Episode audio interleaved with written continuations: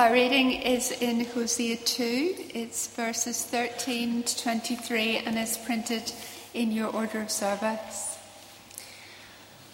I will punish her for the days she burned incense to the Baals.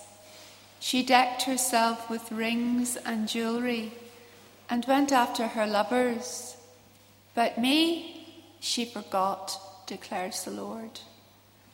Therefore, I am now going to allure her. I will lead her into the wilderness and speak tenderly to her. There I will give her back her vineyards and will make the valley of Achor a door of hope. There she will respond as in the days of her youth, as in the day she came up out of Egypt. In that day, declares the Lord, you will call me my husband. You will no longer call me my master. I will remove the names of the Baals from her lips. No longer will their names be invoked.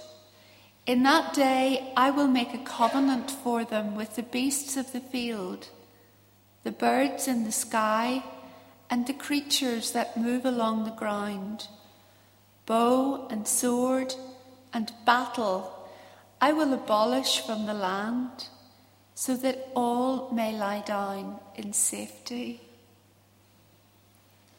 I will betroth you to me forever.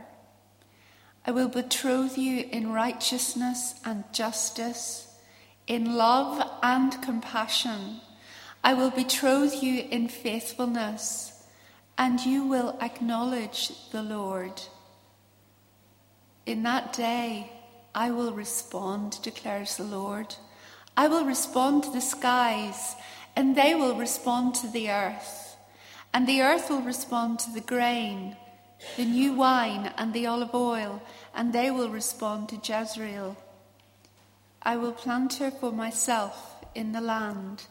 I will show my love to the one I called not my loved one I will say to those called not my people, You are my people. And they will say, You are my God.